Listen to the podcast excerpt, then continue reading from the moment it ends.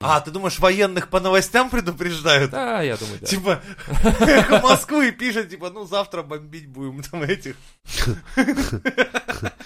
Чуваки такие, блядь, так это ж встать пораньше завтра надо, А наверное. тут на дожде выходит другая статья. 8 утра бомбить. Я такие, блядь, в 6 или 8.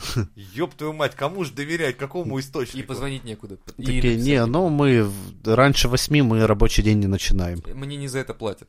А в РБК вообще написали 22-го. Ёбнуться. И в итоге никто не вышел, и никто не полетел, и вот тебе, пожалуйста. А Ну, тоже тогда прекрасно. топливо спиздили, Да? кстати, вот заметил. Ты- Вроде как все разрешилось, а топливо А спиздили. политики здесь ни при чем, понимаешь? Ну вот это как раз не я бы это самое так не говорил бы.